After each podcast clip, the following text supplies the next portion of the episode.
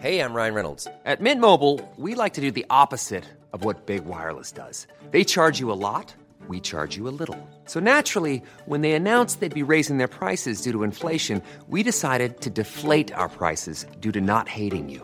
That's right. We're cutting the price of Mint Unlimited from $30 a month to just $15 a month. Give it a try at mintmobile.com slash switch. $45 upfront for three months plus taxes and fees. Promo rate for new customers for limited time. Unlimited more than 40 gigabytes per month. Slows. Full terms at mintmobile.com.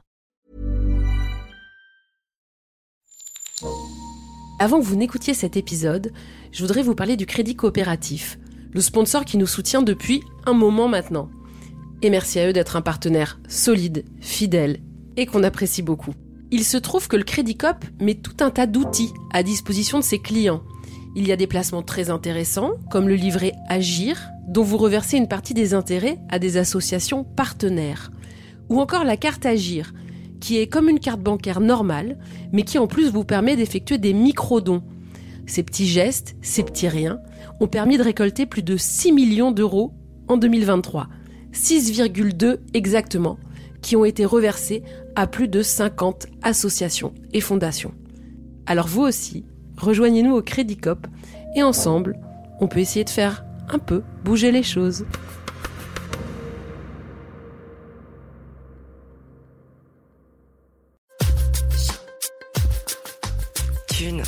Le premier podcast intime sur l'argent. de plus en plus, en fait, les politiques publiques, et notamment en France, encouragent énormément la délégation des tâches domestiques et parentales par la marchandisation de ces services. Euh, ce qui fait que toutes les classes sociales sont confrontées à une sorte d'idéal de vie, je pense, de se faire servir et de consacrer leur temps à autre chose qu'à faire le ménage, qu'à faire les courses, qu'à faire à manger. Et, ça, pour moi, hein, la manière dont j'analyse, c'est que ça s'intègre totalement euh, au capitalisme contemporain qui vise finalement à faire travailler les gens de plus en plus.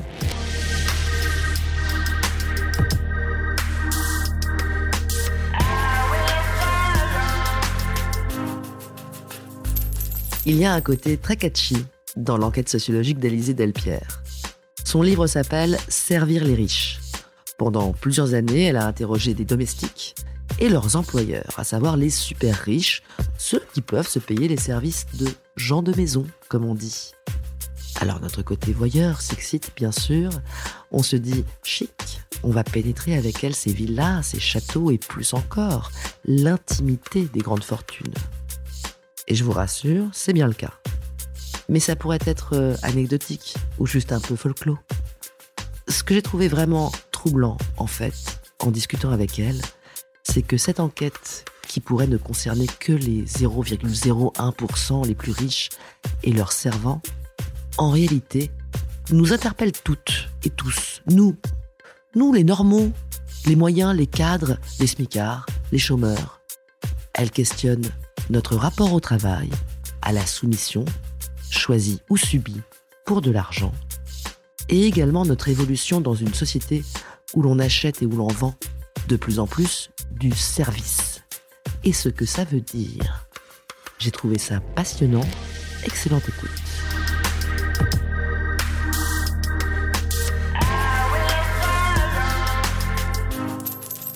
Aujourd'hui, on va parler d'argent avec Alizé Delpierre. Alizé, tu es sociologue et tu as fait un travail d'enquête qui t'a pris plusieurs années, dont on retrouve les résultats dans ton ouvrage qui s'appelle Servir les riches, sorti aux éditions de la découverte. C'est un travail d'enquête sur la domesticité contemporaine. Mais déjà, on dit plus domestique aujourd'hui. C'est très 19e comme expression. On dit euh, aide à domicile, aide ménagère. euh, comment on dit? Tout à fait. euh, Aujourd'hui, il est rare qu'on dise euh, domestique. Alors, ça peut quand même exister dans le milieu de l'aristocratie française pour parler de euh, la domesticité que leurs grands-parents ou leurs arrière- arrière-grands-parents avaient. Euh, voilà, euh, ces personnes-là euh, qui ont grandi vraiment dans cet univers de domesticité. Mais sinon, du point de vue institutionnel, en fait, en France, on parle plutôt d'employé familial, euh, d'aide à domicile, de garde d'enfants. Moi, je parle de domestique dans mon livre pour envoyer à la racine de ce terme qui est le domus. Le domus, ça signifie la maison. Et pour moi, en fait, c'est ce qui caractérise vraiment ces emplois de service à domicile, c'est le fait de travailler à la maison, dans la maison. Est-ce qu'on sait combien de gens ça concerne, ce métier de domestique? Alors, Gros mystère. En France aujourd'hui Alors en France aujourd'hui, on peut estimer que ça concerne plusieurs, euh, quelques dizaines de milliers de personnes. Si on, suppose que euh, les 10%, voire les 5% des plus riches de France ont euh, recours à au moins une, une domestique. Néanmoins, il n'y a pas d'enquête nationale statistique qui permette vraiment de savoir combien parmi les millionnaires de gens emploient des domestiques à temps plein.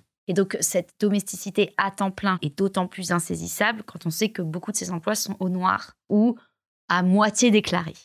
Mais quand on regarde en fait la dernière enquête euh, euh, patrimoine qui est euh, conduite par l'INSEE, qui est un peu objectif finalement, comment est-ce que les gens dépensent leur argent en quelque sorte, eh ben il y a une question dans cette enquête qui concerne la domesticité où il y a écrit est-ce que vous employez quelqu'un pour des tâches domestiques? Et quand on va dans la dernière tranche, le dernier décile des plus riches de France, eh bien à plus de 90% les gens répondent oui. Mais par contre on peut pas savoir si c'est à temps partiel à temps plein, etc. Donc c'est extrêmement imprécis. Ce qui a été assez compliqué, je crois, pour toi, pour mener cette enquête, ça a été aussi de rencontrer ces patrons, ces ultra riches, et de rentrer dans leur milieu. Ouais. Alors effectivement, en, sociologie, quand on enquête sur un milieu euh, marqué par un très fort entre-soi, il faut euh, il faut ouvrir la porte de Toi, t'es pas riche à la base. moi, je non. Alors non. je suis sociologue, donc par définition, pas riche. Euh, non, pas du tout. Et donc, euh, j'ai procédé par euh, différentes différentes manières. J'ai eu contact avec notamment l'ancienne directrice du Bottin Mondain qui est un annuaire euh, des gens bien nés en France, qui répertorie voilà les, gens, la bourgeoisie en France. Et l'aristocratie. Et l'aristocratie. Ça existe encore le Botamonda? Oui, oui, bien sûr, ça existe encore tous les ans. Il y a une nouvelle édition, voilà, qui coûte très cher. Et donc euh, voilà, cette femme m'a euh, donné quelques numéros de téléphone de personnes issues de l'aristocratie, etc. Et en fait, Autant l'inconvénient d'un entre-soi, c'est de trouver la porte pour y rentrer, autant l'avantage, par contre, c'est qu'une fois qu'on est rentré et qu'on arrive à rester euh, dans le milieu, en étant poli, en montrant que notre sujet euh, a un intérêt, etc., et ben on peut très vite être recommandé dans cet entre-soi. Donc c'est comme ça que j'ai pu multiplier les entretiens et circuler dans ce milieu. Alors tu fais une différence entre les aristocrates et les nouveaux riches? Alors euh, c'est intéressant parce qu'en effet le, livre s'appelle Servir les riches, mais riche ça veut tout et rien dire. On est sans doute tous le riche euh, ou le pauvre de quelqu'un. voilà, donc riche là, moi je l'ai utilisé pour vraiment désigner des personnes qui sont déjà multimillionnaires. Par contre, ils se clivent en plusieurs strates. Et donc, moi, les personnes que j'ai rencontrées se clivent en fait en deux groupes. Et ce clivage est lié à l'ancienneté de leur capital économique, comme tu l'as dit. Donc, il y a des nouveaux riches et donc qui ont acquis ce statut euh, par euh, le travail essentiellement en, occupant des très hautes positions dans les finances notamment ou dans le marché de l'art contemporain. Et puis l'autre partie, ce sont des euh, anciens riches, des aristocrates, donc des gens qui ont hérité de leur capital économique. Et c'est vraiment très différent. Quand tu les côtoies, tu as l'impression d'avoir euh, deux mondes. Euh, c'est-à-dire que c'est des personnes qui ont des formes de sociabilité un petit peu différentes. Par exemple, les aristocrates que j'ai rencontrés appartiennent pour une partie au Jockey Club, qui est un cercle mondain uniquement réservé aux aristocrates. Et aux hommes. Euh, et aux hommes, exactement. Donc ça, quand on n'est pas aristocrate, déjà, on peut pas y rentrer. Donc ça, quand même, ça, ça clive un petit peu. Donc ensuite, euh, dans les, aristocrates que j'ai rencontrés sont un tout petit peu moins riches que les nouveaux riches, c'est-à-dire euh, les énormes villas où il y a 30 domestiques, etc. C'est surtout chez les nouveaux riches que j'ai vu ça. Même si, bien sûr, hein, les aristocrates, pour une partie, peuvent rester très, très, très riches. Hein, voilà, et avoir aussi plusieurs. Il y a peut-être un côté plus monde globalisé, transnational, qui est peut-être aussi plus propre aux nouveaux riches. Exactement. Les, nouveaux riches sont plus internationalisés dans leur métier, dans leur pratique de voyage, dans leur pratique d'éducation, mettre leurs enfants dans des grandes écoles internationales. Mais la différence qu'il y a quand même entre anciens riches et nouveaux riches, c'est la socialisation à la domesticité. Et c'est ça que moi, euh, qui m'a intéressé euh, dans, dans, mon travail, c'est qu'en fait, les aristocrates que j'ai rencontrés ont hérité de la domesticité comme ils ont hérité de leur richesse, c'est-à-dire qu'ils ont grandi avec des domestiques chez eux. Ce qui n'est pas le cas pour les nouveaux riches que j'ai rencontrés. Et du coup, là, ça crée des choses extrêmement intéressantes sur le plan relationnel, avec euh, finalement des nouveaux riches euh, qui, en fait, peuvent être apparentés euh, aux personnes des classes moyennes qui, du jour au lendemain, ont recours à une babysitter ou une femme de ménage et qui ne sont pas très habitués à entrer dans la peau d'un employeur. Et ben, on retrouve des formes de malaise un peu communes chez les nouveaux riches, qui n'existent pas en fait chez les aristocrates, qui sont très habitués finalement parce qu'ils ont grandi avec. Ils en ont eu de l'enfance et, leur mère avant eux. Et voilà. Exactement. Alors, ça, c'était pour les riches. Pour les, euh, les gens qui les servent, tu donnes quand même quelques statistiques. 72% des gens que tu as interviewés sont des femmes, donc c'est plutôt un job féminin. Et puis j'ai l'impression euh, qu'on retrouve une sorte de reproduction d'un système de caste qui sera en vigueur de toute façon dans la société. C'est-à-dire que 74% des hommes interviewés, donc les trois quarts, quoi, sont au meilleur poste en quelque sorte. Ils sont majordomes. Donc globalement, euh, les majordomes, c'est des hommes blancs diplômés. Les gouvernantes, euh, c'est des femmes euh, blanches diplômées. Et puis après, plus on descend dans la hiérarchie des domestiques, plus on a des immigrés, des gens sans diplôme et des femmes. C'est à peu près ça, non? Tout à fait. Ouais, c'est très hiérarchisé en fait. Hein. Voilà, c'est extrêmement hiérarchisé euh, selon une essentialisation sexuée, raciale, euh, des qualités et des compétences professionnelles. Et en ça, la domesticité des très riches est un peu un miroir grossissant des hiérarchies qu'on trouve par ailleurs sur le marché du travail ou par ailleurs dans la société, hein, et qui Ouais. renvoient à tout un tas de stéréotypes euh, post-coloniaux sur les compétences euh, soi-disant qu'on a si on est une femme, si on est noir, si on est blanc. Alors c'est un milieu qui est pas complètement raciste puisqu'il y a beaucoup d'immigrés, mais il y a des gros clichés sur eux quoi. C'est euh, Alors exactement. Alors après, euh, est-ce que est-ce que ça veut, est-ce que s'il y a des immigrés dans les maisons, ça veut dire qu'on n'est pas raciste? Je ne pense pas justement parce que la manière dont les immigrés se font recruter sur ce marché du travail, c'est parce que eh bien, on estime que leurs compétences euh, sont directement liées à euh, leur couleur de peau, leur origine nationale. Donc c'est une forme de racisme. donc les noirs font de bonnes nounous. Exactement. Alors, euh, les employeurs, c'est intéressant parce qu'ils disent évidemment qu'ils ne sont pas du tout racistes, qu'au contraire, ça pourrait être interprété comme une forme de discrimination positive. Mais si on veut plus l'objectiver en sociologue, on peut dire que c'est en tout cas une essentialisation raciale des qualités. Donc, c'est intéressant parce que euh, les grandes fortunes que j'ai rencontrées, quand elles ont un bébé à faire garder, elles euh, aiment bien faire appel à euh, des nounous noirs, notamment à Paris. Il y a une mode, en fait, des nounous ivoiriennes. Et en fait, ça renvoie à des pseudo-qualités maternantes qui, seraient naturelles pour les femmes noires. Mais dès lors, en fait, que les enfants ont l'âge de la scolarité, dès lors qu'il y a des devoirs à faire, etc., eh bien, euh, les familles ne veulent plus de nounous noirs, mais veulent des femmes blanches diplômées. Ou des femmes pas blanches, mais qui sont bilingues, par exemple, euh, mais bilingues pas euh, Wolof, Bambara, bilingues anglais, chinois à la limite, hein, voilà, et espagnol russe, enfin voilà, une langue qui peut servir comme capitale scolaire.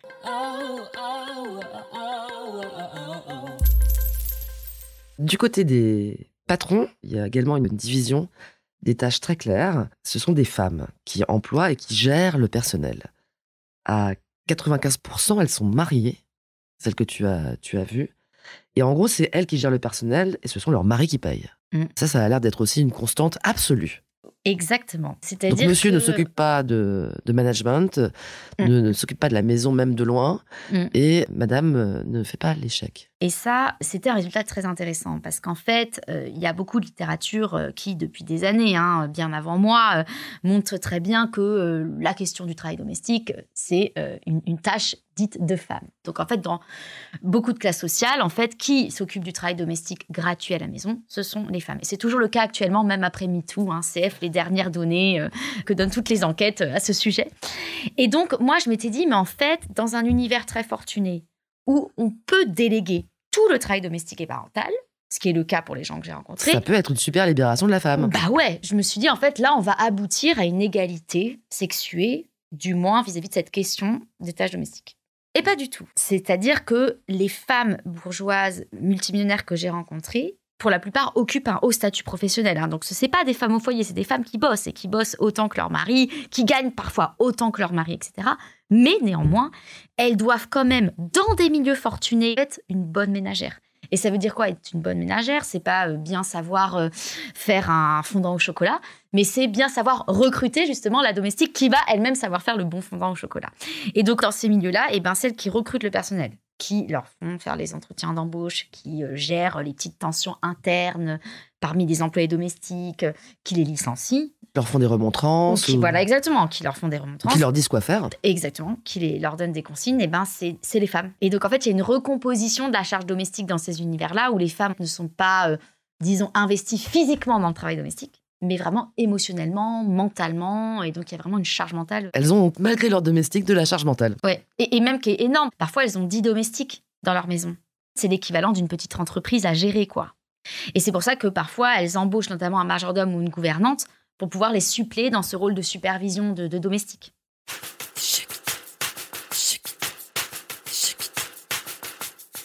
Parlons maintenant thunes. Euh, moi, j'ai été très étonné. C'est super bien payé domestique. Il y a quand même des salaires qui sont euh, hyper intéressants.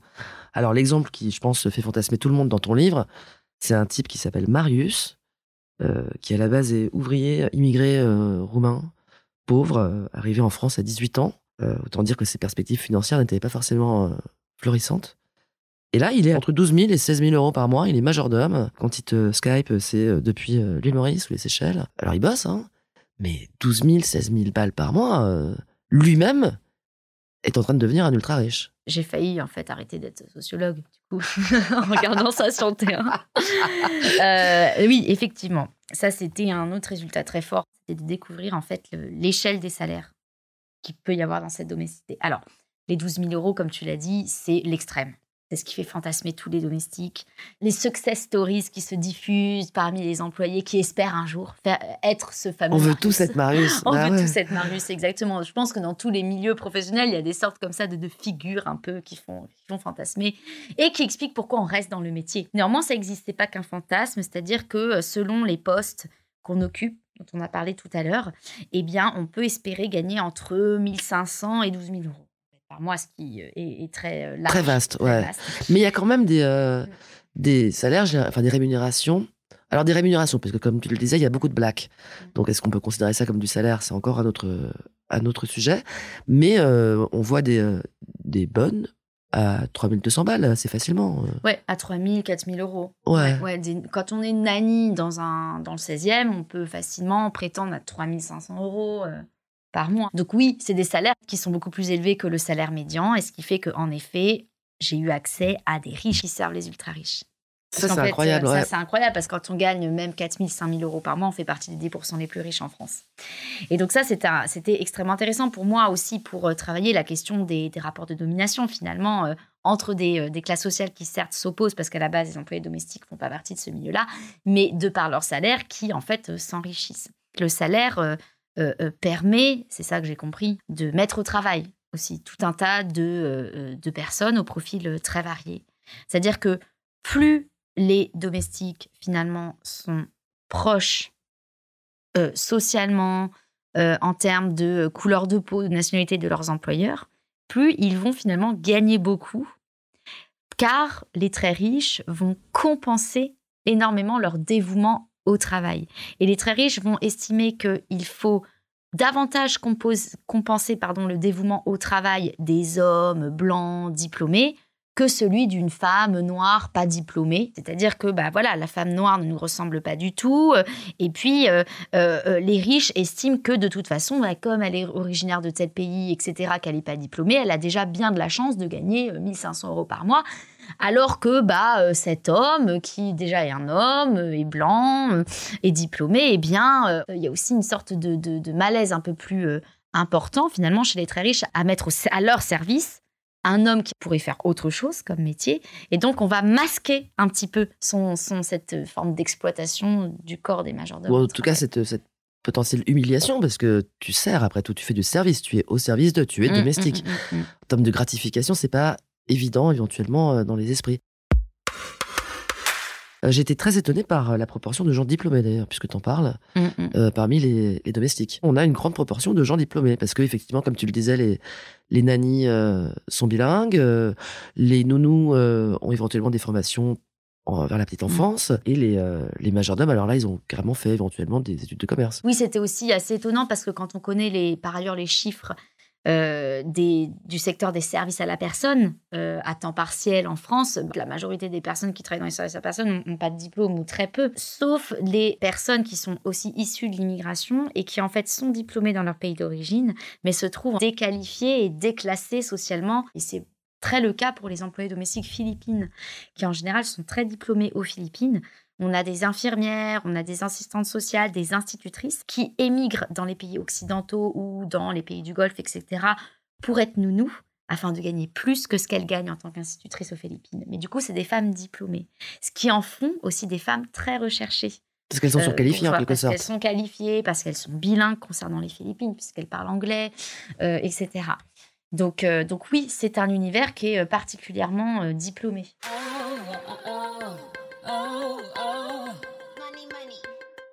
Alors, c'est des travaux qui sont très très durs, on va le voir. Mais euh, malgré tout, c'est effectivement euh, des perspectives de carrière. Et puis, euh, c'est mieux payé que Cassie à Lidl. Hein. Ah oui. c'est mieux payé que n'importe quel boulot au SMIC. Et parce qu'il n'y a, pas que les- il y a pas que la rémunération, Mm. il y a les cadeaux. Mm. Et les cadeaux, c'est pas des petits cadeaux. C'est euh, un sac Chanel, euh, des Le Boutin, euh, des frais de médecine pris en charge chez les meilleurs spécialistes, éventuellement l'éducation des enfants dans des écoles privées. C'est des primes. Il y a beaucoup d'à côté. Exactement, il y a beaucoup de... Donc il y a du salaire, Ouais. et il y a des avantages en, en nature, euh, c'est-à-dire voilà, du, du- des, des cadeaux. alors... voilà, qui peuvent être aussi bien un petit sachet de, de dragée qu'un sac Vuitton, qu'une Rolex et tout. Ça, ça fait partie vraiment des, euh, Et- des mœurs, des coutumes. Ouais. Tous les domestiques bénéficient de Oui. ça. hein. Ouais, ouais, ouais. Et, et- et- même à travers le monde. hein. Mes collègues qui travaillent sur des formes de domesticité très variées à travers le monde euh, ont bien euh, montré à quel point il y avait toute une économie des cadeaux, justement, qui servait à acheter le dévouement au travail aussi des domestiques, à peut-être aussi. euh, euh, déculpabiliser hein, euh, le- le- les employeurs. Mais dans le cas des multimillionnaires que j'ai interrogés, moi, il y a vraiment une question à un moment que je me suis posée pendant mon enquête, c'était mais pourquoi ils leur donnent tant à leurs domestiques? Enfin, aujourd'hui, vu la précarité qu'il y a sur le marché du travail, euh, on peut trouver facilement des gens qui sont prêts à travailler pour euh, 1000 euros par mois. hein. Donc je me suis dit, mais pourquoi ils font pas ça, en fait, les multimillionnaires? Bah oui, c'est une bonne question. Ce que j'ai compris, c'était que cette surenchère, finalement, de rétribution matérielle euh, permettait de justifier le dévouement sans limite, horaire, euh, des corps au travail des, des- des- des domestiques. C'est-à-dire, OK, on gagne 5000 euros, OK, on a en cadeau parfois un sac Vuitton, etc. Mais en même temps, on travaille de jour comme de nuit, potentiellement.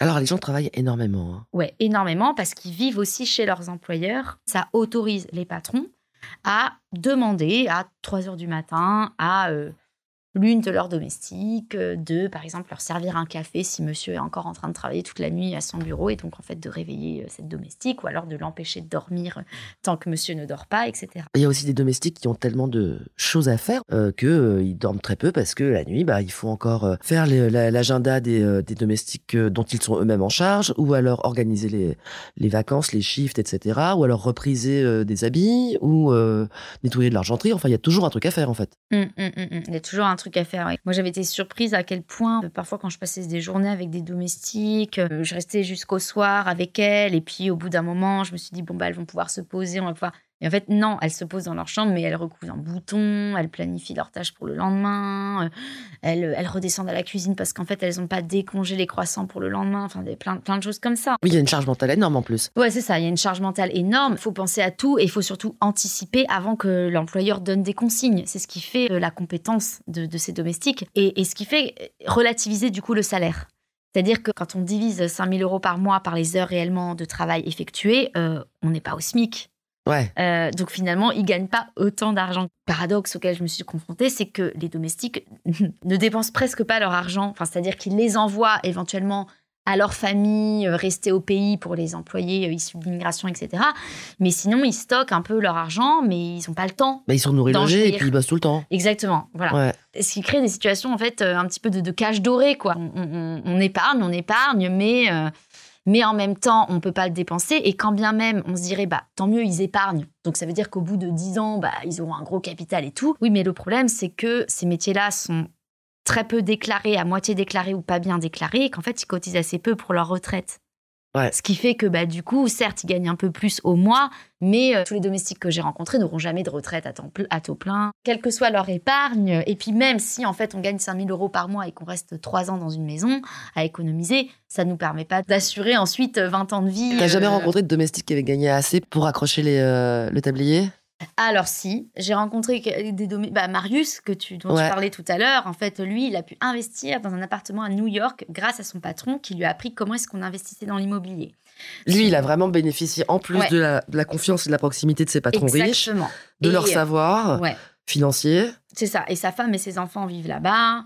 Euh, et donc lui, il va bientôt, euh, sans doute, euh, voilà, raccrocher le tablier. Il continue pour l'instant. Ouais, ouais, il continue. Alors qu'il a des apparts à New York et Ouais, tout. ouais, mais il continue parce qu'en fait, il y a aussi une forme de dépendance, d'entretien de ce capital économique pour des gens qui partent de rien, donc qui n'avaient aucun héritage, aucune base solide déjà de de- d'épargne et de capital économique.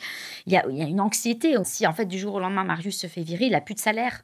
Alors lui, pour le coup, il a un logement.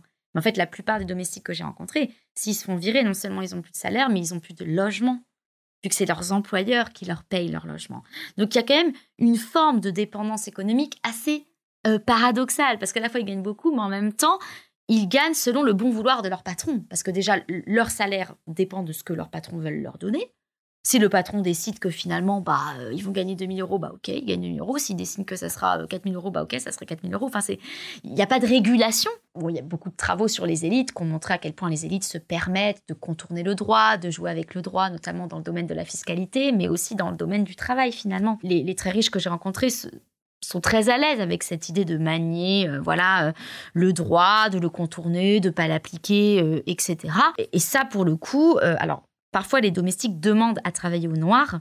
Euh, ça, ça concerne surtout les domestiques issus des milieux vraiment très populaires, qui ont une vision euh, très court-termiste finalement des avantages économiques qu'ils peuvent avoir à travailler au noir parce que du coup ils payent pas d'impôts. Ils ont l'impression de gagner plus d'argent. Ils ont l'impression de gagner plus d'argent. Il n'y a pas ce calcul à long terme qui fait que, bah oui, mais bon, en même temps, ils cotisent pas. Souvent, c'est un accord un peu tacite, implicite, euh, parfois qui n'est même pas dit, où il y a une partie des heures de travail qui va être, rému- qui va être déclarée. On déclare 12 heures, ils en bossent 70, mais. euh, Exactement. voilà. Ça permet au patron de bénéficier des déductions fiscales qu'offre l'État aux ménages qui emploient des employés de maison. Mais comme ces déductions fiscales sont plafonnées et que les multimineurs explosent le plafond en employant plein de gens à, des taux horaires énormes, et bah du coup le reste ils leur donnent au noir et ça leur permet en fait toujours de faire des arrangements en fait en termes fiscaux. Euh, C'est pas parce qu'on est très riche qu'on gaspille son argent. J'étais étonné par euh, l'assiduité à, à faire croître leur capital des euh, ultra riches, euh, parce qu'on les voit. Dans ton Mm. livre, forcément, on voit leurs domestiques, mais on voit aussi les patrons, donc, comme on l'a dit, puisque tu t'es entretenu avec les deux, avec des patrons et avec des domestiques. Alors, les patrons bossent, il y en a pas beaucoup qui fichent rien, alors qu'ils sont déjà plein plein d'argent. Et puis d'ailleurs, tu soulignes ce truc très intéressant que d'avoir de la domesticité, ça libère du temps, effectivement, Mm. et ça libère du temps pour pouvoir travailler, investir, faire croître sa fortune. Complètement. Et euh, on pourrait croire, euh, moi, quand j'avais commencé mon, ma recherche, euh, en en parlant aux gens autour de moi, euh, qu'ils soient dans le milieu académique ou pas, ils me disaient Oh, c'est marrant, la domesticité, c'est un petit, c'est un artifice. Il y a un petit côté fol- folklore Il y a un petit 19e, côté quoi. folklore, c'est On est chez Balzac. Voilà. Mais en fait, c'est pas du tout superflu. Ces gens-là, sans domestique, ils ne pourraient pas avoir le mode de vie qu'ils ont. Euh, C'est-à-dire que quand on a une villa énorme, quand on a, je sais pas, deux enfants, quand on est en même temps PDG d'une grande multinationale, quand on veut euh, cultiver son réseau social en allant régulièrement à des, euh, des dépôts, euh, à des événements mondains, et quand on veut par ailleurs quand même dormir et s'entretenir, faire du sport, etc., ben, en fait, on n'a pas d'autre choix que de déléguer toutes les tâches domestiques. Les gens n'ont pas une minute. Voilà, les gens n'ont pas une minute. Ils achètent, en recourant à des domestiques, du temps disponible qu'ils vont consacrer à autre chose qu'au travail reproductif, en l'occurrence au travail productif, qui va leur permettre de s'enrichir d'autant plus. Et c'est intéressant parce que moi, j'ai eu pas mal d'entretiens avec euh, des employeuses notamment, qui me livraient qu'elles avaient déjà eu euh, des cauchemars euh, lors desquels euh, leur domestique n'était plus là ou partait du jour au lendemain Ah, c'est génial. et que du coup, bah, elles pouvaient plus aller au boulot, elles devaient s'occuper de leurs gosses, et, et du coup, tout s'effondrait. Et donc, du coup, la reproduction de leur classe sociale était menacée directement. Ouais, c'est impossible. C'est impossible. Les domestiques, c'est pas du tout la domesticité d'apparat, euh, comme on peut le voir, où juste on montre qu'on a des dom- domestiques. Alors, Ouais. Ça en fait partie, hein, c'est aussi une manière de montrer qu'on a de la richesse, to show off. Ah, alors c'est c'est un autre truc d'ailleurs intéressant que j'avais pas percuté. Tu évoques ce couple de nouveaux riches euh, qui s'installe à Londres, je crois. Et euh, bon, bah ils sont nouveaux riches, alors euh, voilà. Euh, ils s'installent dans un super quartier. Et puis euh, la nana percute bien que les dames qui sont la journée en train de manger leur sandwich au square, c'est pas ses voisines, c'est les domestiques de ses voisines. Et que si elle veut s'intégrer auprès de ses pères, de ses pères en termes de richesse, il faut elle aussi qu'elle ait de la domesticité. En réalité, dans le côté apparat, il y a un côté où il est quasiment impossible de se soustraire. Mm. Pour certains, en termes de représentation sociale Mm. au fait d'avoir des domestiques. C'est le deuxième élément important. La domesticité est essentielle à la reproduction sociale de ces milieux, mais aussi essentielle à leur, euh, à leur euh, réputation, à la reproduction de leur capital symbolique, du coup. Et en effet, euh, l'exemple de, de ces employeurs, notamment de cette employeuse qui arrive à Londres, etc., dans un quartier très bourgeois, où finalement tout le monde a au moins une domestique à temps plein, elle, elle doit... C'est une injonction et elle le ressent comme ça. Oui, parce que sinon, elle peut une même pas parler avec ses copines, C'est ça. parce que les copines parlent que de ça. Parce Enfin, que ça les fait partie copines des, euh, parlent de euh, domestiques. des sujets. bah ouais. on parle de ces domestiques, c'est un sujet de conversation comme un autre. Et euh, je sais pas, on a tous été euh, une fois dans notre vie dans la cour de récré à pas être inclus dans une conversation parce qu'on n'avait pas les chaussures adéquates ou je sais pas, Bah ouais. le t-shirt à la mode du moment. Bah, c'est un peu la même chose en fait. Ça peut sembler anecdotique, mais c'est hyper important pour l'intégration à un groupe en fait social de, de pouvoir partager des choses en commun. Et, et, et puis euh, parce que leur rôle de femme dans ces milieux-là dépend de leur capacité à être de bonnes employeuses, à être jugées comme étant une bonne employeuse et une bonne patronne de domestique. C'est important d'être une bonne patronne. Hyper important aux yeux de ses copines, justement, ou de son voisinage, etc. Alors, une bonne patronne, c'est quelqu'un qui recrute des, des bonnes domestiques, et c'est quand même quelqu'un qui les traite relativement bien. Exactement. C'est ça. hein Exactement, qui leur traite relativement mais bien. qui, mais, qui, mais qui laisse pas faire non plus. mais qui ne cesse pas faire non plus. Ouais, Voilà, exactement. hein. Et euh, c'est quelqu'un qui, qui, qui sait montrer euh, l'autorité, la, la, la- le, le professionnalisme euh, qu'il y a à maintenir quand même une certaine distance avec les domestiques qui ne sont pas euh, de leur milieu, qui restent des domestiques, mais en même temps euh, qui a une certaine forme de compassion. Alors ça, ça s'exprime par beaucoup de maternalisme, d'une espèce de, de morale, notamment chez les, les- les- la bourgeoisie chrétienne. Garder les gens longtemps. Exactement. Au bout d'un moment, ils font partie de la famille, Ils font partie de soi-disant. la famille, Voilà. etc., etc. Et ça, c'est très important de le montrer. Alors, ils le montrent avec les salaires, comme on l'a dit, les cadeaux, etc., mais aussi de façon relationnelle. Voilà, en, disant à leurs domestiques, bah, vous êtes euh, essentiel à notre famille, vous faites partie de la famille, venez en vacances avec nous car vous faites partie de la famille. À un moment, tu as un paragraphe là-dessus où j'ai l'impression que ça t'a choqué le fait que les domestiques disent on ou nous pour parler de euh, leur maison, de la maison à laquelle ils appartiennent, et parler y compris de leur patron ou de leur patronne, qui n'ont évidemment pas du tout les mêmes vies qu'eux. Mais ça m'a fait penser parfois à ce qui se passe dans les grandes boîtes, Mm. ou dans les boîtes avec des cadres Ouais. vachement sous pression. Et d'ailleurs, la vie de ces domestiques me fait vachement penser à ça, parce qu'il Mm. il y a quand même énormément de compétences qui sont sollicitées. Mm. Des compétences de management, euh, de négociation, de, de gestion, des compétences manuelles, des compétences d'organisation. Enfin, il y a plein, plein de trucs. Et euh, leurs patrons sont des grands patrons souvent. Enfin, ça me fait penser vraiment à ce, à ce niveau-là d'organisation Mm, finalement. mm, mm. C'est vrai qu'on peut faire vraiment un parallèle, tu as raison, avec les cadres. euh, Les cadres ils disent nous pour leur boîte, tu vois. Voilà, ils disent nous pour leur boîte. Il y a un esprit d'entreprise qui doivent, euh, voilà, auquel ils adhèrent et tout. Et puis ils surtravaillent, ils se couchent très tard pour avoir pour gagner toujours plus. Voilà, il faut que la boîte aille bien, Voilà. alors que c'est pas eux qui sont Voilà. actionnaires de la boîte, mais euh, voilà. Voilà, euh, exactement. À la différence près qu'ils travaillent pas chez leurs employeurs et qu'ils sont pas en proie à des relations euh, De proximité immédiate. physique Ouais. immédiate et qui, je pense, c'est une manière dont on peut aussi exercer plus directement la domination du côté patronal. Et il y a quand même cette relation affective, alors qui peut exister dans le milieu de l'entreprise, d'ailleurs de plus en plus. Voilà, en, en faisant du team building aussi avec les employés pour faire comme si on était une grande famille. Donc ça, c'est clairement, on peut faire un parallèle. Euh, et d'ailleurs, le parallèle peut être fait à l'inverse, c'est-à-dire qu'on peut dire, dans ces boîtes, on réintroduit peut-être des, des rapports, alors pas de domesticité, mais je veux dire de familialisme tel qu'on ne les voyait pas à l'entreprise ou à l'usine, mais tel par contre qu'on les voyait euh, à- dans la domesticité. Donc c'est Mmh. intéressant de voir ça comme ça.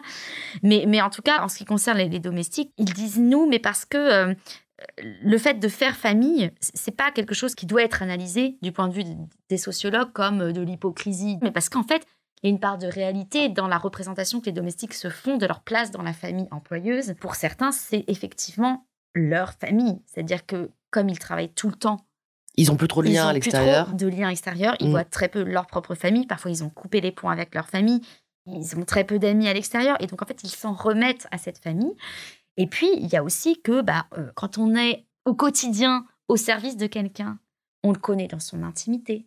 On le connaît pour le meilleur et pour le pire. On, le On connaît sait dans tous ses affects. On sait tous ses secrets. Et il y a une forme d'attachement réciproque qui se crée. Moi, j'ai eu de super beaux entretiens, aussi bien du côté patronal que employé, avec des gens qui, qui étaient très émus en me parlant des relations très fortes qu'ils avaient avec leurs employés, qui ressemblent à des relations euh, intrafamiliales, euh, amicales et tout.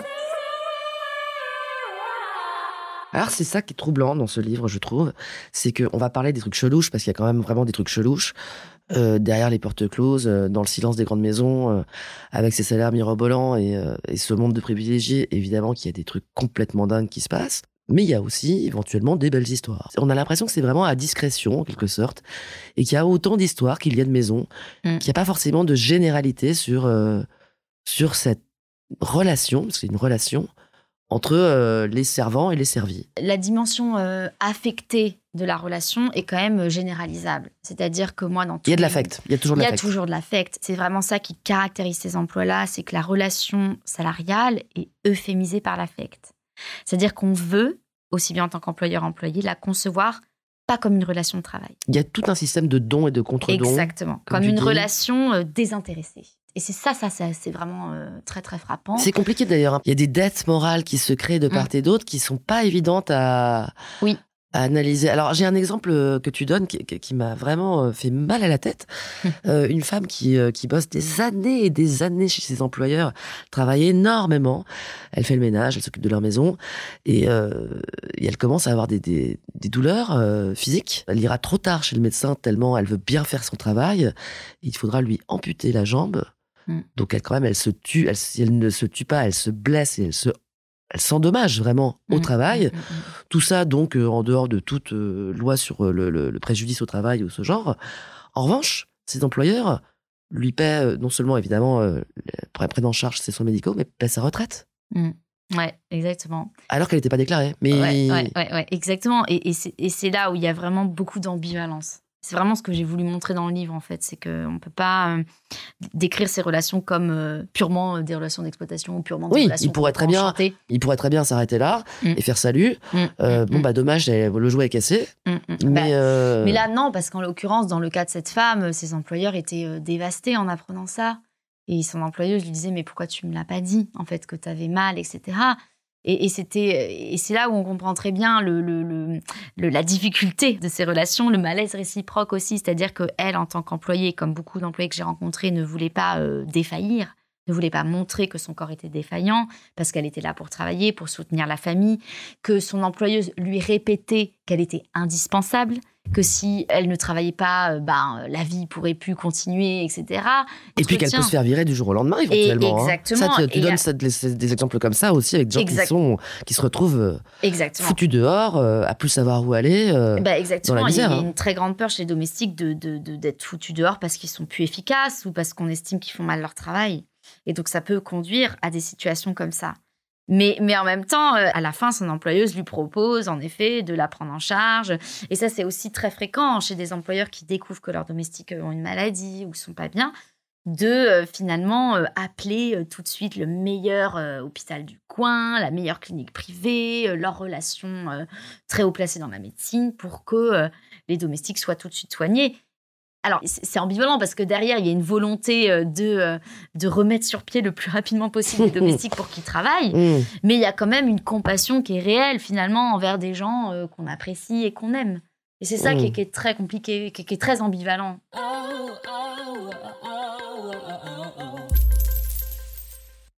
Alors, euh, les riches ont des moyens euh, immenses, euh, parfois qui frôlent l'infini, on a l'impression, dans ce degré de richesse Mm. qui t'intéresse.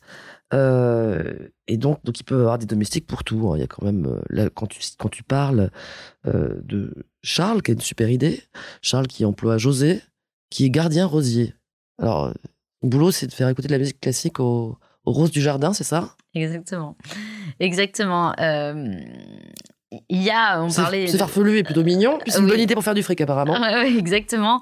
Et ce qui est intéressant, c'est que bah, il y, a- plein de types de postes différents dans la domesticité. Tu en as un petit peu évoqué au début, mais on peut aussi en créer en fait quand on est patron des postes. Et ça, c'est j'ai trouvé ça assez intéressant.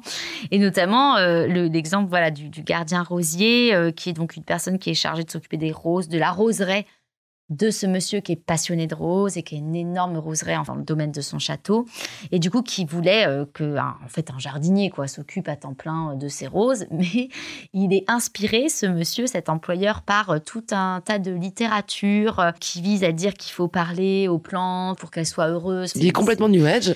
et voilà, exactement. et, et du coup, il, voulait- il- il- il missionne son gardien rosier de chanter aux roses, de les choyer, etc. Donc c'est hyper. euh, c'est Après, il revend ses roses en plus. Voilà, c'est poétique Oui, oui, il revend ses roses. À d'autres euh, ultra riches qui trouvent ça très chic d'avoir les roses machin chose. Euh, et- ouais, ouais. Voilà, exactement. Euh, et puis, il- ce monsieur, en fait, a créé une boîte ou une, une- quasiment une agence de placement de gardiens rosiers, quoi. Enfin, euh, qui, est- qui est en partie Un business de gardien rosier. Voilà, et, et donc ça, j'ai trouvé ça, euh, pour moi, c'est un exemple. Alors certes, ce qu'on appelle en sociologie un, un cas limite, c'est-à-dire quelque chose qui n'est pas... euh, Ça arrive pas tous les quatre ça jeudis. arrive pas tous les quatre matins, voilà, mais qui en fait, les, les cas limites sont extrêmement intéressants en sociologie parce qu'ils donnent à voir de façon exacerbée une logique finalement euh, euh, récurrente. Et là, en l'occurrence, c'est vraiment une manière de montrer que l'argent permet tout et que l'argent permet finalement d'avoir à son service n'importe qui. Pour faire n'importe quoi.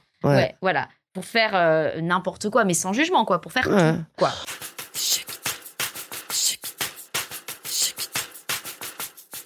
Bon, alors, dans le n'importe quoi, il y a quand même aussi pas mal de maltraitance. Mm. J'ai eu du mal à me rendre compte à la lecture de ton ouvrage si c'était fréquent. Alors, il y a des exemples que tu évoques, euh, des exemples classiques. Bon, bah voilà, euh, des domestiques qui sont pas contents parce que ils doivent nettoyer euh, tout le caca euh, laissé par leur maître à la fin d'une orgie monstrueuse avec des capotes partout et des restes de, voilà, de bacchanal. euh, Bon, Mm, c'est très désagréable. Alors, et d'ailleurs, il y a un truc très, très hmm, intéressant. C'est euh, toutes ces patronnes qui ont peur de la séduction de leurs employés, euh, d'avoir une, une bonne trop sexy et qu'elle plaise à son mari. Mais surtout toutes les bonnes qui ont peur de se faire agresser sexuellement ou harceler par le mari, le fils du mari ou le majordome. Mm. Et ça, apparemment, c'est quand même monnaie courante. Alors, euh, c'est tout à fait juste ta remarque quand tu dis euh, j'ai eu du mal à savoir euh, si ça concernait tout le monde parce que bah, moi aussi. C'est-à-dire que j'ai rencontré donc quand même beaucoup de gens, mais je n'ai pas de chiffres en fait qui objectivent où est-ce qu'il y a de la maltraitance. D'ailleurs, c'est quoi d'ailleurs la maltraitance? C'est où les frontières? Alors voilà, C'est Ouais, ça, ouais. c'est là je te parle de cas d'agression sexuelle. Voilà, Bah, c'est vrai qu'après, il y a aussi simplement les gens qui effectivement travaillent, euh, enfin, un travail euh, presque jour et nuit, euh, Mm, sans mm, vraiment mm. de jour de repos. À partir de quand c'est de la maltraitance, c'est compliqué Bah, à. Voilà. c'est très compliqué. Néanmoins, euh, ce que je peux dire, c'est que les cas qu'on appelle aujourd'hui juridiquement d'esclavage moderne, tel que le définit aussi le Comité contre l'esclavage moderne, qui est en fait une association en France euh, composée de juristes, etc., qui aide les gens victimes d'esclavage moderne à s'en sortir, etc. Oui, les gens qu'on qu'on retrouve dans les articles de faits divers, Voilà, ces gens-là qui sont pas du tout payés, qui sont... Qui dorment dans des cartons, qui dorment dans euh, des cartons, bah, voilà. à qui on a pris leur passeport et je sais pas quoi. Exactement. Ces cas-là, c'est des cas, bien heureusement, qui ne sont pas la norme. Alors, il y en a sans doute beaucoup moins qui sortent dans les médias que ce qu'il existe, malheureusement. Mais moi, par exemple, j'en ai pas rencontré. J'ai eu. Si, j'ai rencontré deux, trois personnes qui avaient été victimes de ça dans le passé, mais euh, pas à ce point. Disons qu'avaient été victimes de violences, pas au point de d'être euh, pas payées, euh, d'être maltraitées, d'être frappées, violentées. On est plutôt sur des gens qui sont en fait Voilà. en train de faire des carrières Voilà. ou qui ont des métiers en réalité. hein. Exactement. Voilà. Donc, donc ça, on on peut, on peut exclure. C'est, c'est pas la généralisation de l'esclavage moderne, non. Par contre, euh, ce qui est plus général, c'est quand même de la violence qui ensuite s'échelonne à différents degrés.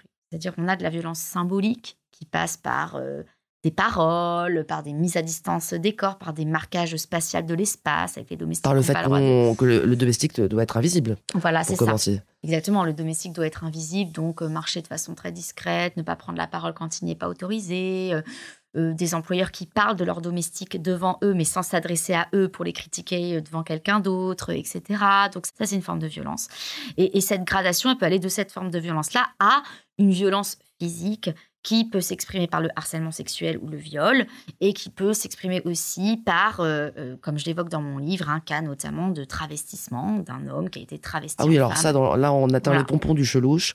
Ouais. Euh, c'est euh, cet homme que tu as retrouvé qui a été pendant quelques années domestique au milieu d'autres domestiques femmes pour une patronne femme qui lui a demandé donc de se déguiser en femme lui-même parce qu'elle ça la Mm. mettait mal à l'aise de donner des ordres à un homme, Mm. de porter une perruque et apparemment tous ces domestiques portaient des couches pour passer moins de temps aux toilettes pour travailler plus. Donc là c'est là on est quand même sur une effectivement sur une forme Oui. de il en est traumatisé d'ailleurs. Oui, oui. Voilà, exactement. Donc, là on est vraiment très très enfin c'est donc ça là, c'est une rare, forme ouais, de, ouais. De, de, ouais, violence euh, physique. euh, Ce qui est beaucoup plus courant, j'ai l'impression, c'est les caméras, par exemple. Ah, exactement. Voilà, ce qui est, ce qui est plus Le côté Big courant. Alors Brother. ça, c'est dans le côté voilà contrôle des, des corps, etc. Euh, Dans, dans- surtout dans- chez les pas tellement chez les aristocrates, mais surtout chez les nouveaux riches en fait, qui ont des très grandes villas extrêmement équipées du point de vue technologique, etc. Qui mettent beaucoup de caméras de surveillance, qui en informent pas toujours les employés domestiques, même euh, rarement. Euh, mais les domestiques savent très bien que Ils sont au courant. Ils sont Bah, au courant, en fait. ils la se connaissent, la baraque. euh, voilà. Ils sont au courant. Puis, euh, ils se doutent aussi que dans ces univers-là, il peut y avoir des caméras de surveillance. Mais pour, pour revenir voilà, à, la violence, ce qui est important surtout, c'est que en fait, le domicile est un univers qui n'est pas contrôlé par l'inspection du travail, où le droit pénètre très très peu, et donc qui est plus propice sans doute qu'un autre univers professionnel au dérapage, au dérapage plus ou moins extrême. Voilà. Est-ce que c'est pas un bon endroit pour explorer euh, les tortuosités de l'âme humaine, en quelque sorte, euh, notre côté taré euh, Si on peut, si on a trop de pouvoir, on peut se mettre à vouloir soumettre l'autre d'une façon un peu déglinguée. Exactement. Et, et, je renverrai aussi, pour aussi un peu désexotiser le rapport de domesticité, le renvoyer aux rapports finalement intrafamiliaux, des violences qui se déroulent dans la famille. Il y a une anthropologue, Dorothée Ducy, qui, qui a écrit un ouvrage sur l'inceste et qui l'avait intitulé Le berceau des dominations.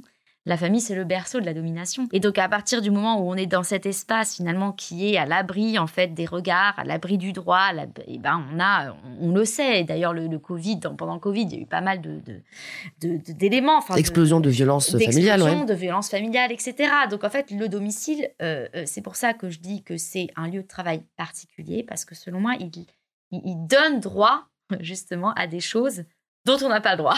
voilà, beaucoup plus facilement qu'un autre lieu de travail qui est quand même euh, moins soumis à ces logiques d'affaires. Mais avec une part de consentement euh, du domestique ou des domestiques. Oui, c'est la fabrique du consentement. Ouais.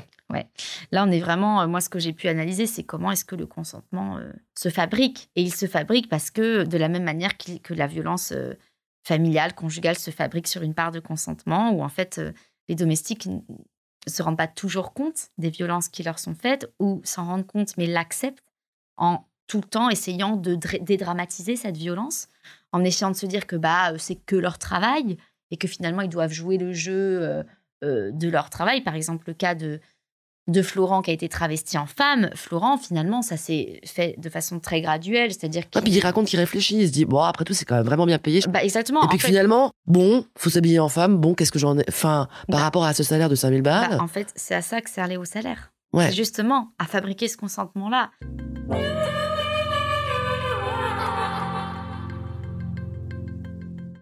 Donc l'argent, enfin à partir d'un certain niveau de, de rémunération, bien sûr, l'argent peut faire faire des choses qu'on ferait vraiment pas d'habitude. Quoi. Bien sûr, et ça, la domestique l'illustre beaucoup, et les domestiques en sont très conscients. Quand ils m'en parlent en entretien en disant bah ouais j'avais énormément de, de, voilà de, pression au travail par des patronnes qui me crient dessus etc mais en même temps j'étais bien payée j'en mets dans un bel endroit donc je me suis j'ai serré les fesses quoi. C'est dur de renoncer à des rémunérations pareilles. Ouais. Extrêmement dur. Et c'est là où euh, ça, permet vraiment de repenser finalement euh, toutes les questions de qu'est-ce que c'est que l'exploitation à partir du moment où on introduit de la subjectivité là-dedans et que on s'en réfère aux gens qui sont objectivement exploités, mais qui finalement le savent, mais euh, le disent, mais en fait, je l'ai un peu choisi quand même. J'ai fait un compromis. J'ai fait un compromis. Je prends les 5000 balles, mais j'en paye le prix autrement. Voilà. Qu'est-ce que je suis prêt à faire pour 5000 balles ou à subir? Exactement. Et je pense que du coup, le discours sociologique ne doit pas du coup être relativiste en disant, bah du coup, il n'y a pas de domination et d'exploitation. Hmm. Non, parce que objectivement, il y en a, mais par contre, ce qui est intéressant, c'est de voir comment elle est entretenue et pourquoi elle existe. Et comme le disait Pierre Bourdieu, la domination, elle existe parce que les dominés, finalement, euh, adhèrent, entre guillemets, à leur propre domination, consciemment ou inconsciemment. Mais il y a éventuellement une réflexion méta dessus. Oui, parce qu'ils y trouvent des intérêts aussi ce qui la justifie pas, mais ce qui l'explique. Et du coup, c'est ça que j'ai découvert sur le terrain et qui rend les choses euh, du coup très très euh, euh, très difficiles à, entrevoir. Et notamment, on, peut l'objectiver par le très fort turnover qu'il y a dans ces métiers. C'est-à-dire qu'il y a une logique de partir pour mieux rester. Les domestiques restent entre 3 et 5 ans dans une même maison. Au bout de 5 ans, s'ils ne sont pas licenciés avant ça, ils veulent partir parce que c'est intenable, physiquement, émotionnellement mais ils partent pas de la domesticité. Il y en a qui arrivent vraiment pas à partir. Hein. On voit beaucoup d'exemples comme exactement. ça. Ah, j'aime salaud de riche, machin, euh, j'en ai marre. Et euh, en fait, qui recherchent euh, trois mois après un boulot dans le même domaine. Exactement, parce qu'en fait, là, ce qui revient dans ça, c'est le, ce qu'il me dit, c'est bah oui, mais en même temps, les conditions matérielles que j'ai n'existent pas ailleurs sur le marché du travail. Il y a un exemple à la fin de ton livre qui est complètement troublant de cette femme justement qui est dans cette problématique-là, qui se fait, je sais plus si elle se fait virer ou si elle claque la porte. Elle retrouve du boulot finalement, à nouveau chez des riches, alors qu'elle était dans ce grand discours de salaud de riche. Et puis elle se fait tège encore. Là, euh, elle en a vraiment marre. Et elle a plus trop d'amis. Elle a elle a gardé un peu de fric, mais pas tant que ça. Elle va tout claquer dans un hôtel de luxe. Mm. Elle va se passer une semaine dans un hôtel de luxe, comme si elle était tombée accro à Mm. ce milieu, Mm. enfin, oui, à cette façon de vivre, à ce way of life Mm. des ultra riches. Ouais. Tu crois que c'est ça qui lui est arrivé? Tu crois qu'on peut tomber amoureux de euh, la beauté de l'univers des, euh, des privilégiés? Et que c'est difficile d'en partir aussi pour ces raisons-là? Ouais, que- que- quelques semaines après l'apparition de mon livre, il y a un majordome qui m'écrit par mail, qui, qui me dit j'ai lu votre livre et tout. Je l'avais jamais rencontré pour mes entretiens. Il me dit oh, je l'ai acheté à d'autres collègues majordomes, etc. Et bref, je l'appelle et puis il me dit euh, ah mais moi je suis carrément addict à ce milieu. Et en fait, alors je, je sais pas si on peut parler d'addiction, mais en tout cas, il y a un très fort attachement à ce milieu parce que il y a un sentiment de vivre la vie des riches par procuration. Bah, t'es chez eux, quoi, déjà. T'es chez eux. Tu pars en vacances avec tu eux. pars en vacances avec eux. Alors, t'es jamais en vacances. Mais bon, Toi, tu quand même, bosses, quoi. Ouais. Je veux dire, t'es dans un palace, euh, voilà. euh, tu peux quand même prendre le petit-déj euh, du palace. C'est quand même, voilà. Tu, tu manges de temps en temps, il reste une pâtisserie à, à 150 balles. bah, c'est- C'est Ils en pour, toi. pas, c'est pour toi. Exactement, voilà. Et en fait, il y a quand même, euh, d'autant plus, euh, je pense aujourd'hui, bon, ça, c'était sans doute le cas avant aussi, mais il y a quand même une violence aujourd'hui du marché du travail qui se précarise, etc., à l'extrême, qui fait que bah, quand les domestiques, finalement, ils sortent par euh, intermittence du, du De ce monde-là très riches, Ouais. ils veulent pas euh, retomber de là où ils sont venus. Donc, en fait, ils veulent rester. C'est très compliqué d'aller vivre chez les pauvres. Exactement. C'est très compliqué. Et, et donc là, l'exemple que j'écris euh, voilà, de cette femme à la fin du livre que, que tu évoques, c'était assez flagrant. quoi. Où elle me dit, mais en fait, je n'acceptais pas de sortir de cet univers et elle a claqué en une semaine l'équivalent de presque toutes ses épargnes en allant dans un des plus gros palaces qui existent. Se faire servir. Euh, se faire et, et- et alors voilà, c'est ça que je voulais rajouter, se faire servir. Il y avait, à mon avis, dans son histoire, il y avait une forme de revanche sociale, une revanche sociale qui est quand même impossible quand on est domestique, parce que même si on gagne beaucoup d'argent, on reste le domestique d'eux. On passe pas de l'autre côté. On peut pas devenir patron. On peut pas devenir Exactement. euh, on passe ultra pas de l'autre côté. Et, et là, On peut devenir aisé, dans le meilleur des cas, voilà. mais on ne deviendra pas privilégié, on ne deviendra, pas 0,01%. quoi. Exactement. Et puis, même si on gagne 5000 euros par mois, on est toujours le domestique d'eux. Donc, c'est nous qui servons l'autre. Ça peut être gratifiant. hein. Je, je veux juste Bien mettre sûr. un, un bémol. euh, on voit euh, notamment euh, des majordomes, mais pas seulement. Alors qui bossent effectivement énormément, mais on sent que c'est exactement comme le grand cadre d'une d'une boîte, enfin avec vraiment des compétences comme quelqu'un qui travaillerait chez Hermès, quoi. Enfin, il y a un moment, il- le mec bosse comme un dingue, mais on sent qu'il est assez fier de son boulot, des compétences que ça requiert et de ce qu'il est capable de produire pour ses patrons. Oui, oui, en effet. hein, je dis, euh, voilà. euh, Même des On bonnes qui se chargent d'un appart, euh, etc. machin, exact- le- Exactement, c'est-à-dire que derrière les rétributions matérielles de ce travail, il y a des rétributions symboliques très fortes, c'est-à-dire que bah, servir les riches, ça attire. Ça attire énormément parce qu'en fait, les domestiques savent qu'ils sont essentiels. Au- qu'ils ont un vrai euh, savoir-faire. qu'ils ont un vrai savoir-faire. Et, et du coup, on parlait tout à l'heure de leur, euh, leur caractère essentiel pour euh, reproduire cette classe dominante. Ils le savent. Ils Ouais. savent que sans eux, les riches seraient pas riches, quoi, en gros. Ou, ou ne le seraient Ah, pas, ou n'arriveraient pas. C'est vrai, en fait. Et c'est vrai, ils ont raison. Et ils en ont très bien conscience. Et c'est ça qui fait qu'ils sont attirés par ce métier et qu'ils veulent rentrer dans la domesticité. C'est beaucoup plus gratifiant de servir chez euh, Bernard Arnault ou l'équivalent qui n'est pas aussi connu que lui que, je sais pas, chez moi, quoi. Tu as fait l'expérience toi-même de d'être nanny. Tu as eu deux postes de domestique. Est-ce que tu as trouvé ça vachement dur? Est-ce que tu as trouvé que c'était un métier comme les autres? Que- Qu'est-ce que ça t'a fait? Alors. Est-ce que euh, c'était bien payé? Alors, voilà, moi, j'ai utilisé cette stratégie d'enquête pour étudier vraiment le, le collectif de travail à l'œuvre dans les maisons, puisque j'étais recrutée parmi des équipes d'employés domestiques à temps plein. Mais moi, en ce qui me concerne, j'étais pas à temps plein. Sauf pendant deux mois, euh, euh, lorsque j'ai voyagé avec la famille en question euh, dans leur villa euh, en Chine, où j'ai été pendant deux mois à temps plein en Chine, mais un peu comme une jeune fille au père, quoi. Voilà, ça se fait beaucoup aussi dans ces milieux. Et donc, j'avais, j'étais pas payée 100 000 euros par mois, j'étais payée 10 euros de l'heure, en fait, comme une babysitter. Voilà. Mais j'étais la French nanny, en fait, qui était là, qui était très diplômée, qui était là pour faire faire les devoirs aux enfants. Donc, moi, j'ai pas, j'ai pas senti du tout ce rapport de domination de la même manière que mes collègues qui étaient à temps Bah, plein. tu dans étais pas soumis parce que toi, tu avais ton boulot de sociologue qui t'attendait à la évidemment, sortie. puis moi j'étais là en tant que sociologue, ils le savaient, les Mm. patrons j'étais là aussi pour euh, voilà. Mais bon, t'as pu Mais- avoir une petite expérience. Est-ce que Mais- c'était un bon job ou pas? Voilà, bah, j'ai eu quand même l'expérience de justement de la question des affects, où quand moi j'ai dû arrêter mon terrain de recherche et donc arrêter de- d'être la babysitter de ces enfants-là, j'ai eu énormément de mal à partir. Toi, t'as eu du mal à partir? Oui, parce qu'en fait, euh, j'avais eu l'impression, l'illusion, qu'ont mes collègues domestiques d'être indispensables à cette famille. Je dis, mais si je pars, qui va aller chercher les enfants demain à l'école? Un peu comme les cadres quand ils tombent malades et qui se disent quand même, Ex- faut que j'envoie mes mails. euh, Exactement. Il y a une manière dans ces classes-là de nous faire sentir en tant qu'employés qu'on est essentiel. Ouais. qui est assez forte. Et même quand on est sociologue, on se laisse euh, pris au piège parce qu'il n'y a, il pas qu'une dimension de travail, il y a une dimension d'affect derrière. Et puis, euh, je me suis quand même euh, rendu compte à quel point le travail pouvait être fatigant parce que les tâches sont infinies dans une maison.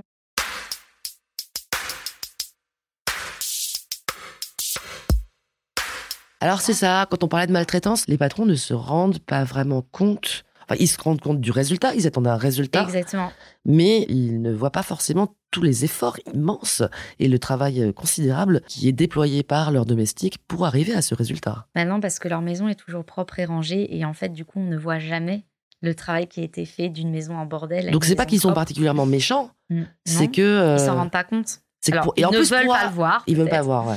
Et que pour arriver à, à- Mm, mm. À un niveau de propreté et de classe euh, qui est celui des grands palaces, en gros, euh, en fait, il y a un surcroît de travail par rapport à ce qu'on peut dépenser nous comme énergie dans nos maisons, Mm. qui est monstrueux en fait. Oui. Le dernier palier, il est euh, il est monstrueux parce qu'en fait, il tient au détail près. Il faut pas qu'il y ait de poussière. Et euh, alors moi, on- on- parfois, on me demandait, mais alors, mais du coup, quand les patrons, ils, par exemple, ils vont en vacances, mais que leurs domestiques restent dans la maison, ils travaillent pas du coup. il fiche rien. Mais bien sûr que si, ils travaillent en fait. parce Ils arrêtent maison, pas. Une maison, ça se saligne en fait. Il y a toujours des petits travaux à faire. Il y a de la vaisselle à remplacer. Il y a des trucs. En fait, ils sont toujours plein, plein de tâches à faire. Et, et, et, et- et en fait, ce, ce travail est, est- est infini. Euh, je sais pas, nous-mêmes, quand on se met au ménage dans notre propre maison, on pourrait faire le ménage en une heure ou en six heures, selon le, degré d'exigence du, propre. Et dans ces univers-là, la, caractéristique notamment du, ménage, c'est qu'il ne se voit pas, puisque par définition, comme il est toujours fait, les employeurs ne voient pas l'avant et l'après. Ils voient toujours l'après. Et, et- ça, moi, moi, je l'ai aussi ressenti en étant employée quand, euh, eh bien, j'étais employée par exemple de 17h à 20h et que en 3 heures, il fallait que j'aille chercher les enfants à l'école, que je les fasse goûter, que je leur fasse faire les devoirs, qu'en même temps je fasse la cuisine, euh, qu'en même temps je, je sois un peu passée aux courses, qu'en même temps je- lessive. une petite lessive, que j'étende le linge. Enfin, Et puis s'il y a un anniversaire à préparer, euh, exactement Voilà. c'est impossible. Enfin, et, et tout ça, il faut que ça soit fait dans le temps imparti, de façon très très bien faite, euh, etc. On n'arrête pas. Et, et- mais je pense que les- femmes, notamment, qui n'ont pas de domestique, mais qui prennent en charge les tâches domestiques dans leur foyer, se rendent compte, je pense, de, ça. Euh, mais comme les employeuses ne le prennent pas en charge, elles, physiquement, elles ne se rendent pas compte du nombre d'heures euh, passées à faire euh, telle ou telle tâche. Et il y a vraiment des employeuses qui, perdent l'habitude enfin qui, qui, ont jamais eu l'habitude d'ailleurs de faire le travail domestique ou qui oublient finalement combien de, temps ça prend, quelle énergie ça prend. Ma dernière question, c'est, euh, t'en parles un peu à la fin de ton bouquin. On, on va vers cette société du service. Il y a euh, énormément d'ailleurs de d'avantages fiscaux à euh, à avoir des aides à, à domicile, euh, éventuellement des femmes de ménage, et puis on va vers une ubérisation aussi de la société. On a de plus en plus l'habitude de se faire servir nous-mêmes. Je dis nous, bah nous pas les privilégiés, euh, nous euh, les classes moyennes, un peu tout le monde. tiens, je vais faire un Deliveroo ce soir. Etc., etc. Est-ce que tu as l'impression que c'est la même chose? Alors c'est pour moi c'est un continuum en fait cette question de la marchandisation des services domestiques. C'est-à-dire que bah, les très riches peuvent avoir à temps plein plusieurs domestiques et puis bah, les plus pauvres vont le Deliveroo euh, de façon très ponctuelle. hein, parce que le Deliveroo, il y a des classes populaires qui font appel, euh, qui se font livrer un McDo par Deliveroo une fois par mois ou une fois par semaine, etc. Ça coûte pas. euh, C'est pas les ouf. moyens de le faire. Bah ouais, en fait. tu peux faire un dimanche soir Deliveroo, Voilà. Et, même et- si t'es au SMIC. voilà, exactement. Et alors, c'est pareil sans être pareil. C'est-à-dire que c'est pas pareil au sens où euh, la question de la prise en charge des tâches domestiques va être beaucoup plus importante chez les classes moyennes ou les classes populaires qui vont pas pouvoir tout déléguer comme les très riches. Donc il, va y avoir quand même cet arbitrage des temps de la vie qui va être beaucoup fait chez les classes moyennes et pas populaires, alors que les très riches ont le choix finalement d'acheter autant de temps qu'ils veulent, alors que les classes moyennes, va falloir euh, choisir si finalement bah, euh, on paye une babysitter ou on paye une femme de ménage, ou finalement à ce moment-là on va acheter traiteur, mais pas demain, etc. Donc il va y avoir un arbitrage qui va pas être le même, donc là c'est différent.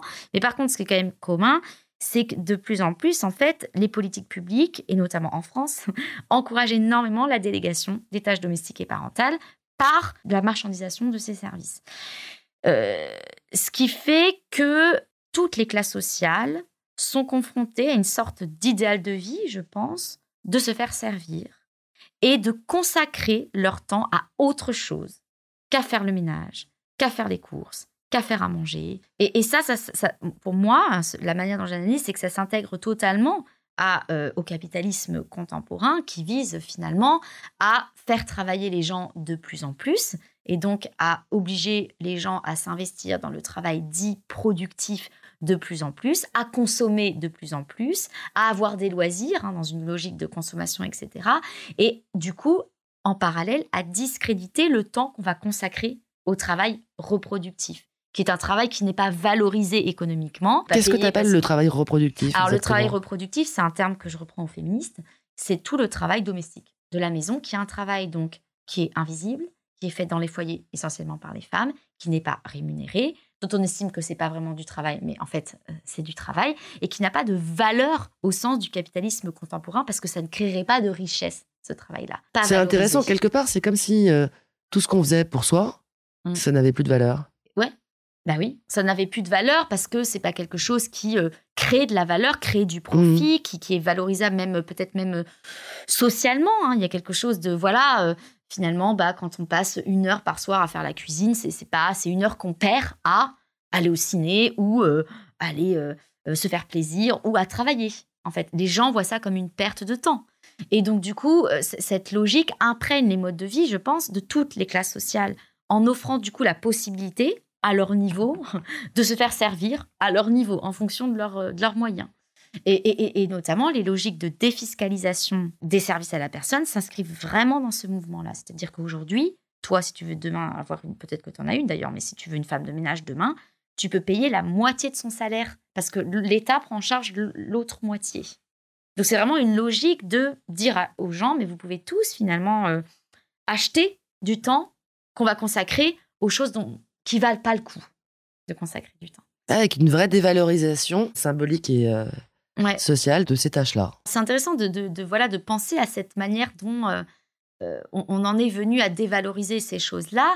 Et même si on pourrait dire, bon, bah oui, en fait, on, on estime que ça a moins de valeur, etc., le vrai problème derrière, c'est que même si on assumait de dire, bah nous, ce qu'on préfère, c'est pas euh, dans notre société euh, se consacrer à euh, faire le ménage, mais plutôt à, faire du sport, soit. Mais le vrai problème, c'est que cette logique-là, actuellement, elle repose sur le maintien de très fortes inégalités. Parce qu'en fait, les gens qui font le travail domestique à notre place, c'est des gens qui sont très mal payés. Si on sort de la domestique des très riches les chauffeurs des les Uber, euh, les Uber, euh, les, euh, les, les, femmes de ménage, les aides de domicile, c'est des gens extrêmement mal payés. Cette logique de se faire servir de délégation, finalement, du temps consacré au travail domestique, elle ne repose pour l'instant que sur des inégalités sociales très fortes. Et d'ailleurs... Éventuellement, elle peut créer de la pauvreté. De la pauvreté. Exactement. Et, les économistes hein, qui se sont intéressés à la question de la domesticité ont très bien montré que plus les inégalités sociales s'exacerbent, plus on a un, un redéploiement de la domesticité avec finalement des classes très pauvres qui trouvent pas d'autres travaux que de vendre leur force de travail à des ménages plus riches qu'eux, et des ménages plus riches qui, pour entretenir leur richesse, eh ben, euh, délèguent finalement leurs tâches domestiques euh, aux pauvres. Et, donc c'est pour ça que euh, la domesticité est, telle qu'elle est conçue aujourd'hui est incompatible avec une société égalitaire, puisqu'elle repose là-dessus, elle repose sur des inégalités sociales. Est-ce que tu emploierais une femme de ménage si finalement tu lui donnais le même euh, salaire que toi tu gagnes Bah sans doute pas finalement parce qu'il y a une question d'arbitrage, euh, voilà. Et c'est pas parti pour s'arranger parce qu'en plus apparemment euh, il y a de plus en plus d'ultra riches, mmh. il y a de plus en plus d'inégalités depuis 40 ans en France en tout cas. Ouais. Donc sans doute on, va assister mmh. à un grand redéploiement de la domesticité à tous les étages. Oui, bah c'est un petit peu Clément Carbonnier et Nathalie Morel, deux économistes, ont écrit il y a quelques années un petit livre qui s'appelle Le retour des domestiques pour l'interrogation et qui décrivent ça en fait avec des logiques euh, très euh, mondiales finalement de redéploiement de cette domesticité qui ne concerne pas que les ultra riches. Alors elle concerne justement les ultra riches parce qu'ils sont de plus en plus nombreux, mais elle concerne aussi de plus en plus de, de gens quoi. Nous. Ouais, exactement.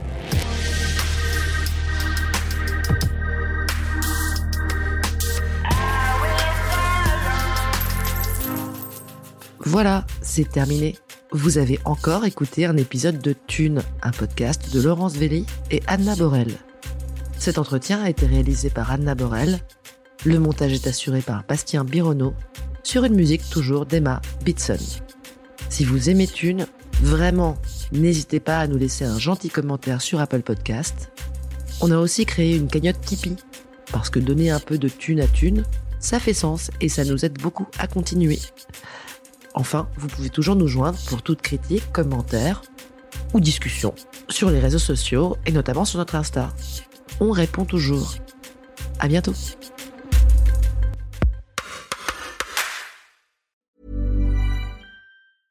Overdraft fees are just the worst. Get up to 200 in fee-free overdraft with the Chime checking account. Sign up today at chime.com slash goals24. Banking services and debit card provided by the Bancorp Bank N.A. or Stride Bank N.A. Members FDIC. Spot me eligibility requirements and overdraft limits apply.